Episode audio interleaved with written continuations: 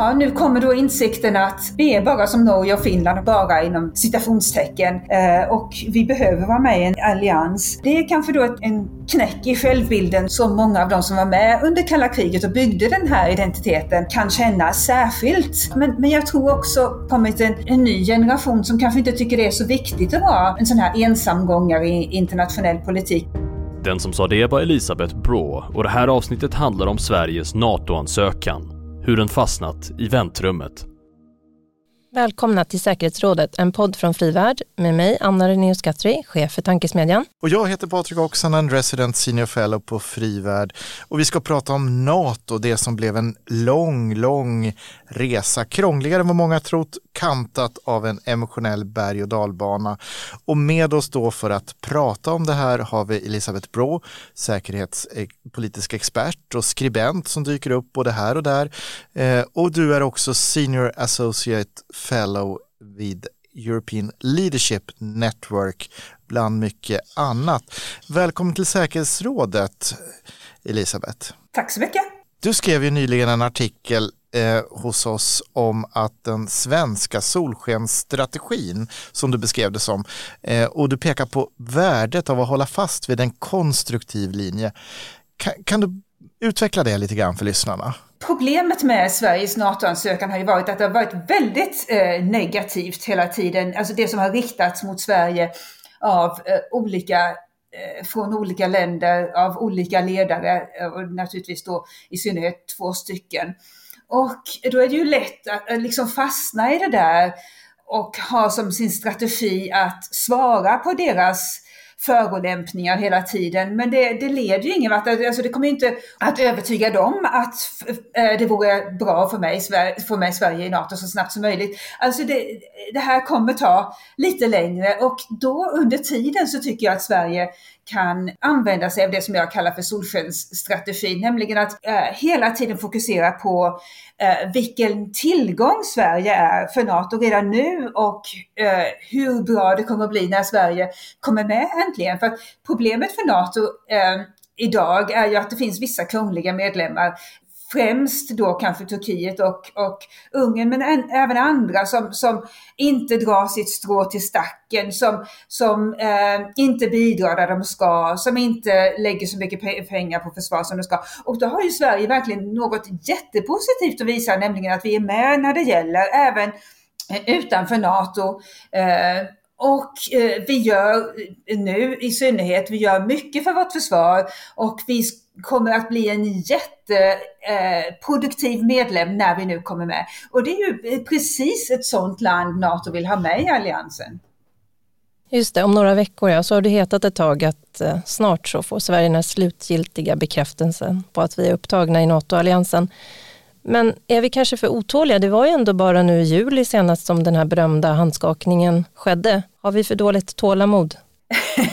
alltså om vi jämför oss med våra, våra vänner i Finland så har vi naturligtvis rätt att, att vara otåliga. Varför kom de in så snabbt när vi är lika bra? Men eh, ja, vi är kanske lite otåliga och det, dessutom så tror jag att, att det vi har, eh, där vi har blivit kanske där vi har varit lite naiva är att tro att eh, om de nu säger att nu blir det av eh, eh, Turkiet och, och Ungern, ja men då kommer det ju säkert att bli av.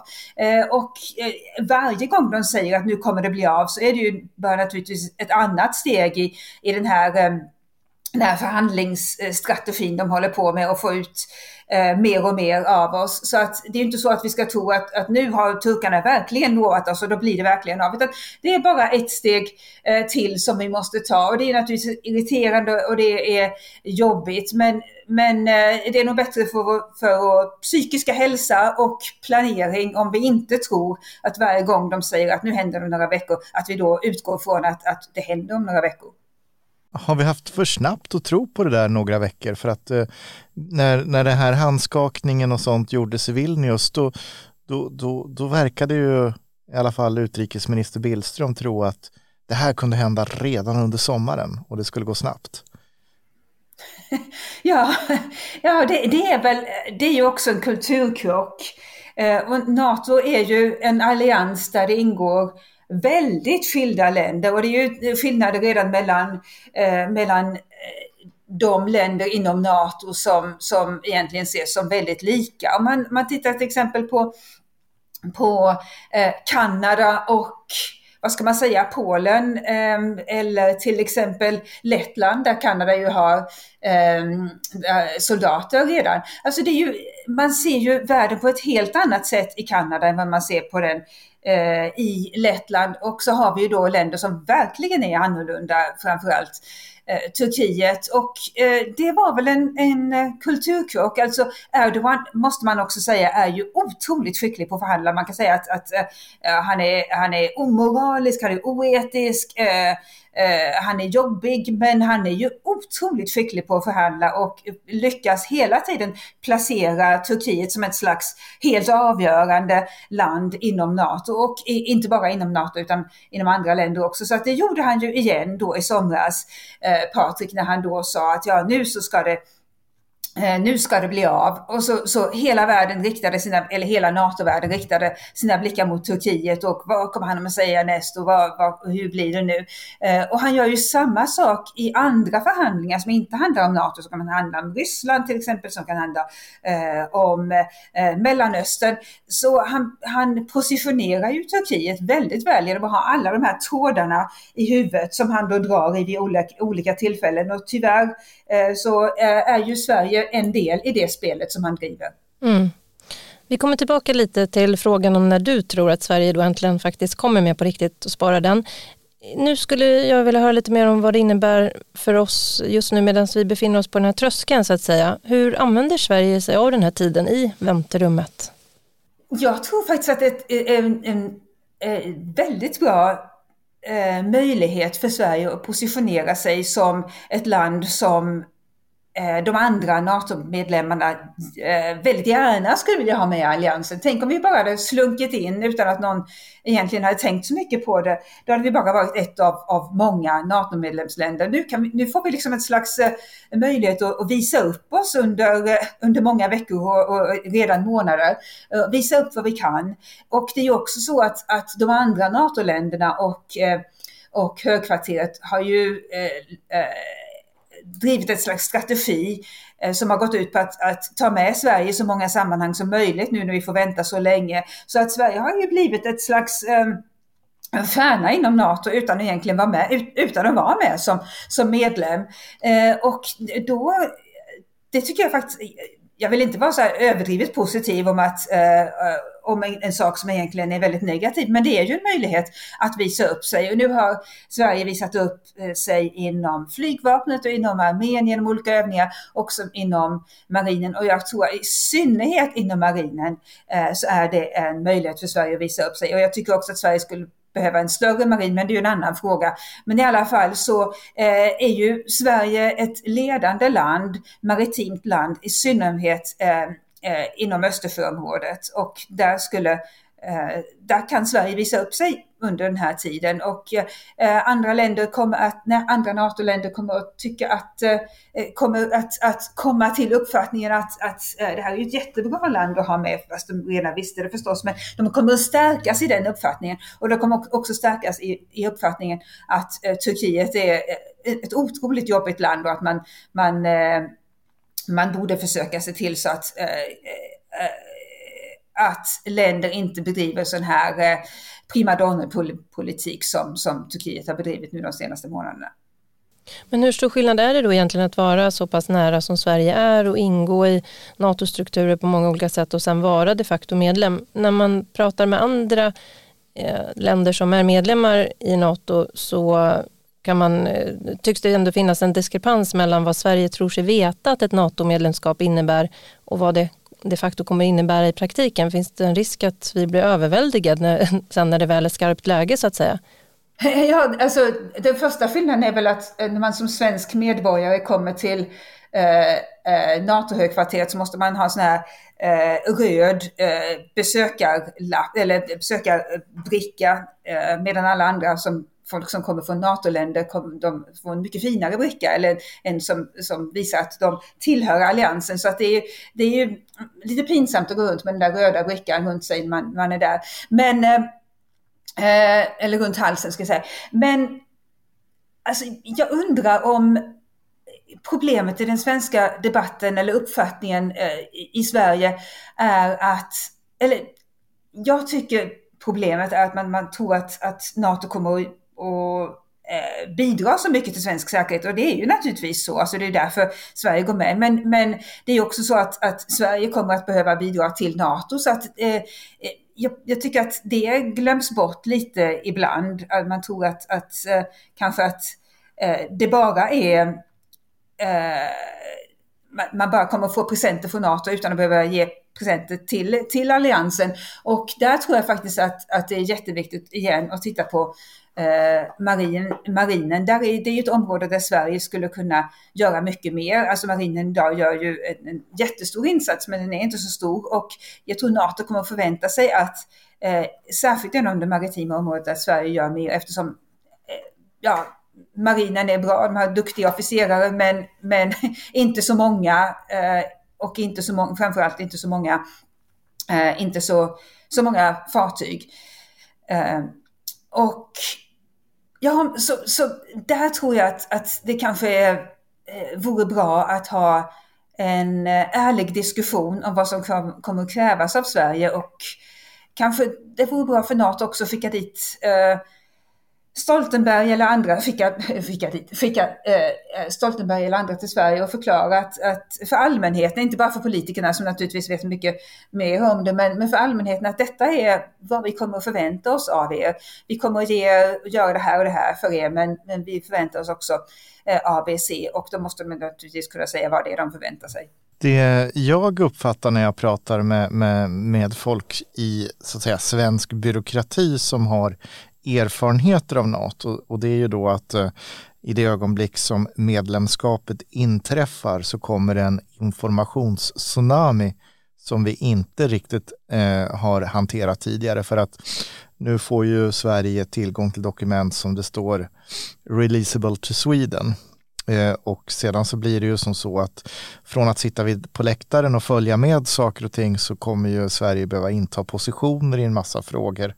Och eh, det, jag menar, eh, NATO har ju också aggregerat eh, då, så att säga, byråkrati och byråkratisk sedvana kanske man ska kalla det för, sedan 1949 som, som man kommer in. Och då, då är beskrivningen också då att Finland blev rätt överväldigat över mängden information som, som man drabbas av.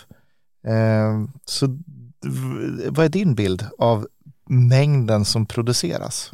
Ja, precis. Det är ju väldigt mycket. Och eh, man, eh, man, eh, utanför NATO så tror man ju då att, att eh, det kommer att bli ehm, eh, All, eh, alltså, Sverige kommer ju få tillgång till, till eh, all den hemliga information som utbyts mellan NATO-medlemmarna. Men eh, på ett sätt tror jag faktiskt att, att Sverige får väldigt bra information idag redan på, på, eh, på eh, genom bilaterala utbyten med olika, eh, olika andra länder. Det som utbyts inom NATO det är ju naturligtvis som du säger Patrik väldigt mycket men det är ju också eh, med minsta gemensamma nämnare. Alltså man, man ger kanske de andra NATO-medlemmarna inte sin allra bästa hemliga information för att man vet att eh, det finns så många olika sorters länder inom NATO och kanske vissa länder som man inte, som man inte eh,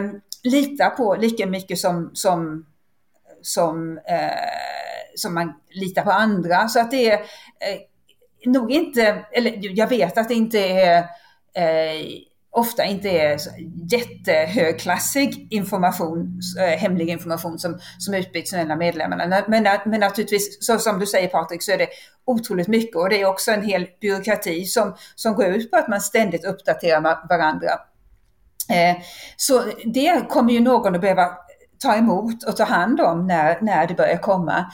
Eh, sen man, man undrar ibland hur Olof Palme, en sån som Olof Palme skulle ha betett sig eh, i detta läge. För han var ju, han och många andra svenska politiker genom åren har ju sett Sverige som ett land som ska ta eh, egna, inta egna positioner i varje fråga och inte koordinera för att Sveriges Sveriges roll har det varit att vara annorlunda och det har ju ändrat sig lite, eller mycket genom EU-medlemskapet och, och, och, under alla dessa år. Men, men det kommer ju ändras igen när Sverige går med i, i NATO, när man inte då kan komma på en egen eh, position att inta, utan det måste då koordineras med vad resten av NATO tycker. Och det kommer ju bli en, en, eh, en stor anpassning för Eh, inte bara för politiker utan för allmänheten också. Där man, där, om man tänker sig att, att svenska folket utgår från att eh, när det händer något i världen att, att svenska politiker ska kunna ta ställning till det med en gång och, och säga någonting skarpt eller vad det nu kan vara. Eh, och då kommer vi behöva eh, anpassa oss till att eh, eh, det ska då koordineras med med resten av NATO och att, det, och att det kanske inte blir en lika skarp eh, ton i, i det Sverige säger som det har varit hittills. NATO är en försvarsallians med anor. Sedan dess bildande 1949 så har länder tillkommit, inga har lämnat. Vad innebär det för ett land som Sverige som kommer in sent? Ja, det, det, in, det, innebär ju att de som redan finns där och som har funnits i många år, de har ju, det är ju så med, med alla föreningar att de som har varit med länge, de, de har sina sätt som de jobbar på och, och, och, vi kommer då sist eh, och vi kommer antagligen att bli sist på i alla fall inom den närmsta framtiden. Det finns ju inga andra uppenbara kandidater som, som kan komma med inom en snar framtid. Så är, då är vi liksom yngst och nyast och måste anpassa oss till det som de har byggt upp. Men då hjälper det att ha haft den här solskensstrategin där då Sverige har visat hur, hur samarbetsvilliga vi är, hur, hur mycket vi kan, hur Eh, Eh, villiga vi är att eh, bidra och hjälpa till och vara med när det behövs. Och det är ju precis, precis sånt som NATO behöver för att många av de som har varit med länge de är lite slöa och kanske eh, har kanske vant sig vid att få mer från alliansen än vad de ger själva till alliansen och det, det gör en inte populär. Medan Sverige då förhoppningsvis kommer komma in som ett land som Eh, är jättepopulärt för att vi vill bidra och vi kan mycket. Och vi är samarbetsvilliga. Eh, det här med samarbetsvilliga och vara på och sådär och, och vara en bidragsgivare netto, det är ju en del i, i en, en, identitet som man skapar för sig själv. Men, och du var inne lite grann på det här med Olof Palme också som en annan typ av identitet. Vad, vad tror du NATO kommer att göra över tid med, med vår självbild? Vilka är vi eh, och vad är vår plats i världen? Ja, det är jätteintressant Patrik. Eh, och jag, jag, jag, tror att vi tre är ungefär samma ålder. Vi kommer ihåg eh, ganska väl hur det var under kalla kriget när, när Sverige då eh, var något alldeles särskilt. Alltså, vi var inte som de där eh, Amerikavänliga NATO-länderna, eh, Danmark och Norge, utan eh, vi, var, vi var på ett annat sätt och vi hade en, eh, en unik roll i världen. Och det var ju, det var ju Sverigebilden, det var det Palme och andra hade hade vårdat. Eh, och det, det, det ingick eh, så, på ett sätt i den svenska mentaliteten att vi inte skulle vara som alla andra västländer utan vi skulle då vara eh, en alldeles, ett alldeles unikt land och vi trodde väl också på det att, att det var så att vi, vi gjorde saker eh, helt oberoende av amerikanerna. Egentligen var det ju inte så men, men det var ju det man trodde då som, som vanlig svensk under,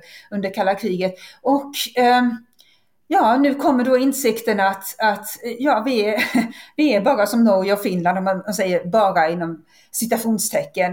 Eh, och vi behöver vara med i en allians. Och det kan ju, det är kanske då ett, ett, en, en knäck i självbilden som, som många av de som var med under kalla kriget och byggde den här identiteten eh, kan känna särskilt skarpt. Men, men jag tror också på många sätt så har det kommit en, en en ny generation som kanske inte tycker det är så viktigt att vara den här, eh, en sån här ensamgångare i internationell politik, utan de tycker det är värde att vara med, att, att, att, att, vara med i en allians har ett värde och att det inte alls är dåligt och att det inte alls betyder att man, är, att man gör allt som USA säger. Så ja, en, en skiftande Sverigebild eller självbild för oss svenskar men också eh, ett generationsbyte. Och det finns ju kanske inte så många kvar idag i Sverige som är beredda att försvara den här eh, Sverigebilden som, som Palme propagerade så, så intensivt. Och det såg man ju också i, i eh, i eh, NATO-debatten, alltså om, om, om medlemskap, att, att det, när, när, det, när allt kom omkring så var det inte så många som, som som framförde det där argumentet längre utan eh, ja, inte ens, inte ens um, socialdemokrater som har varit med väldigt länge lyckades särskilt bra med det där argumentet. Du har ju föreslagit ett antal saker som du skulle vilja se att Sverige fokuserade lite särskilt på som NATO-medlemmar. Ehm, du har pekat på ett, eh, det djupa samarbetet som finns redan med NATO ehm, och där handlar det om att upprätta ett Center of Excellence. Kan du utveckla det lite? Ja, det finns redan nu eh, områden där Sverige kan, kan visa vad vi skulle kunna bidra med utöver det rent militära. Och eh, det här med vidareutbildning inom NATO är ju jätteviktigt. Alltså man, man måste fortsätta att bygga ut det som de som jobbar inom NATO och jobbar inom staten i de olika medlemsstaterna eh, och inom eh, militären i synnerhet, det som de kan.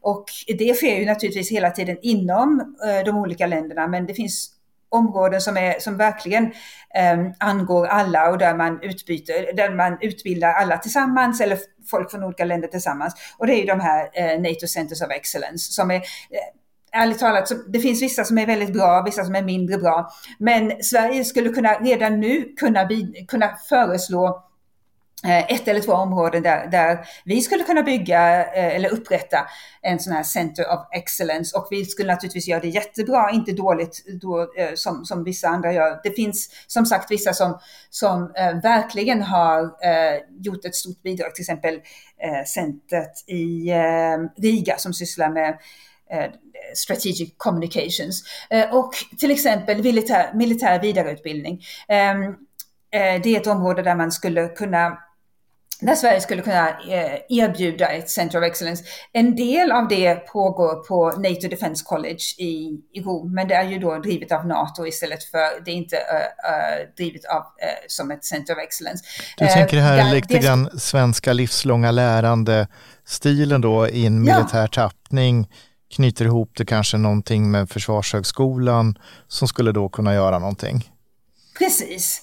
Eh, och det som jag tycker är ännu viktigare Eh, men kanske lite, lite kanske avantgarde för NATO är ju livsmedelsförsörjning. Men om man tänker på eh, eh livsmedelsförsörjning så är det ju helt avgörande både för eh, länder i största allmänhet mm, eh, och eh, i synnerhet för för eh, länders försvarsmakter och, och, och, militära organisationer. För utan mat så kan vi ju inte, eh, så, så, stannar ju allt.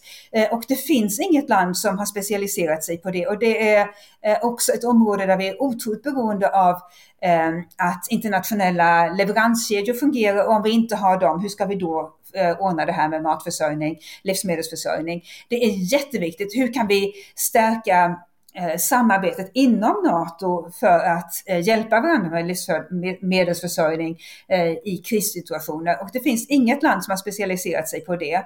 Ehm, Och där känns det nästan som att, ja förlåt Elisabeth, där känns det nästan som att där placerar du ett NATO-center i Uppsala med SLU, Eh, då Lantbruksuniversitetet och den Foodmistra-forskning, finns ett Foodmistra-program då som, som, som det heter då, som syftar då på framtidens livsmedelsförsörjning. Ja, precis. Och jag skulle precis säga, vi har ju jättebra eh, eh, forskning inom, eh, inte bara livsmedelsförsörjning utan också eh, jordbruksvetenskap heter det väl. Ehm, och eh, ja, det är, något, det är ett område där Sverige redan är ledande, som du säger Patrik, och ehm, Eh, som sagt, det är en fråga som, som ingen, inget, inget NATO-land hittills har tagit sig an. Så det känns som ett helt uppenbart område där Sverige då kan eh, med sin solfensstrategi visa på att detta är någonting där vi kan hjälpa resten av NATO. Vi har expertis och det är eh, ett område där, där varje NATO-medlemsland verkligen behöver eh, utöka sin expertis.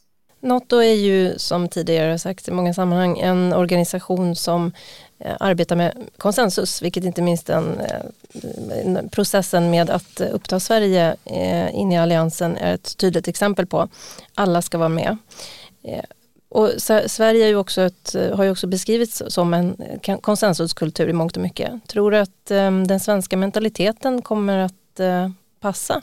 Kanske ganska särskilt bra inom NATO? Ja, det är en bra fråga. Ja, det tror jag absolut. Ehm, svensk diplomati är ju inte bygger ju inte på konfrontation utan eh, ständig dialog och eh, diplomati, eh, kompromisser. Det finns ju vissa länder, särskilt då de, de nordiska, som är väldigt bra på det ehm, och andra länder som kanske är mindre bra på det, inklusive länder som är, som är med i NATO. Men för att en organisation som NATO ska fungera så, så krävs det ju att i alla fall eh, eh, vissa länder eh, värdesätter kompromisser och eh, eh, kompromissande. Och jag tror faktiskt att de länder som, som är bra på det kan positionera sig som ett, ett slags eh, ehm, ett slags kärna. Ehm, för att det krävs ju att, att då vissa länder försöker och sen så kommer de andra med till slut förhoppningsvis. Och det har ju lyckats hela tiden eh, tills nu eh, i NATOs historia. Men det måste ju vara eh, eh, ja, finnas en, en kärna av länder som, som, som både tycker det är viktigt att, att, eh, att ha dialog och eh, finna kompromisser eh, och som är bra på att genomföra det. Och om man tittar på Norge till exempel, det är ju så Norge har gett har skapat sitt världsrykte som ett land som, som kan lösa internationella konflikter. Litet land, men väldigt bra på det här med, med dialog och finna lösningar och kompromisser. Så att, eh, ja, eh, där, i synnerhet med tanke på hur, hur, ehm, eh, hur krångligt läget är inom NATO så är det ju då, finns det ju extra mycket plats för ett land som inte vill vara krångligt utan vill vara ett, en, en, en sån medlem som hjälper till och att finna lösningar. Vi tittar på varandra här och funderar på vilken fråga ska vi ställa nu? Har vi kommit till den där tidsfrågan, Jag. Anna? Elisabeth, om du får säga nu då, vad tror du, när kommer Sverige äntligen bli fullvärdiga NATO-medlemmar? Och du får inte säga om ett par veckor, utan lite mer distinkt. Eh, jag hade faktiskt inte tänkt säga om ett par veckor för att eh, om Turkiet säger att det blir om några veckor. Det enda vi kan säga är ju att det inte blir om några veckor. Ehm, så är det, är det väldigt fegt att säga att det inte blir om några veckor utan att ange någon annan tidsram. Men jag tror att det kommer att bli så att om några veckor så kommer Turkiet säga någonting nytt eh, som, som behöver göras och sen så kommer de med en, en ett nytt förslag på hur, hur lång tid det kommer att ta, hur, hur länge till det kommer att ta. Så eh, min gissning är att vi får fira både Lucia och jul och nyår utanför NATO. Men eh, då får vi fokusera mer på, på de positiva sakerna och eh, sen ta itu med Turkiet igen eh, i januari. Ja, och hur länge tror du att vi kan hålla på med de här positiva sakerna då och, sådär solsken? Eh, vi har ju ett, eh, ett eh, de facto jubileum på våren när NATO fyller år.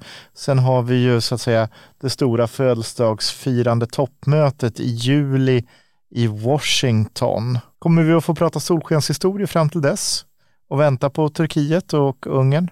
Jag tror att när, eh, när det nu blir dags för toppmöte i, i Washington och eh, födelselag, eh, så Turkiet kommer ju inte att vilja dra ut på det längre än så. Det, då skulle det verkligen bli eh, otrivsamt för Turkiets diplomater på NATO. Utan tänk om vi fick fira Sveriges medlemskap Eh, i NATO i samband med, med, med födelsedagen och sen så i samband med toppmötet. Alltså det skulle ju vara, eh, då skulle vi få ännu mer uppmärksamhet än Finland och det vore ju, eh, det vore ju bra för NATO och det vore bra för oss och jag tror att Finland skulle unna oss det.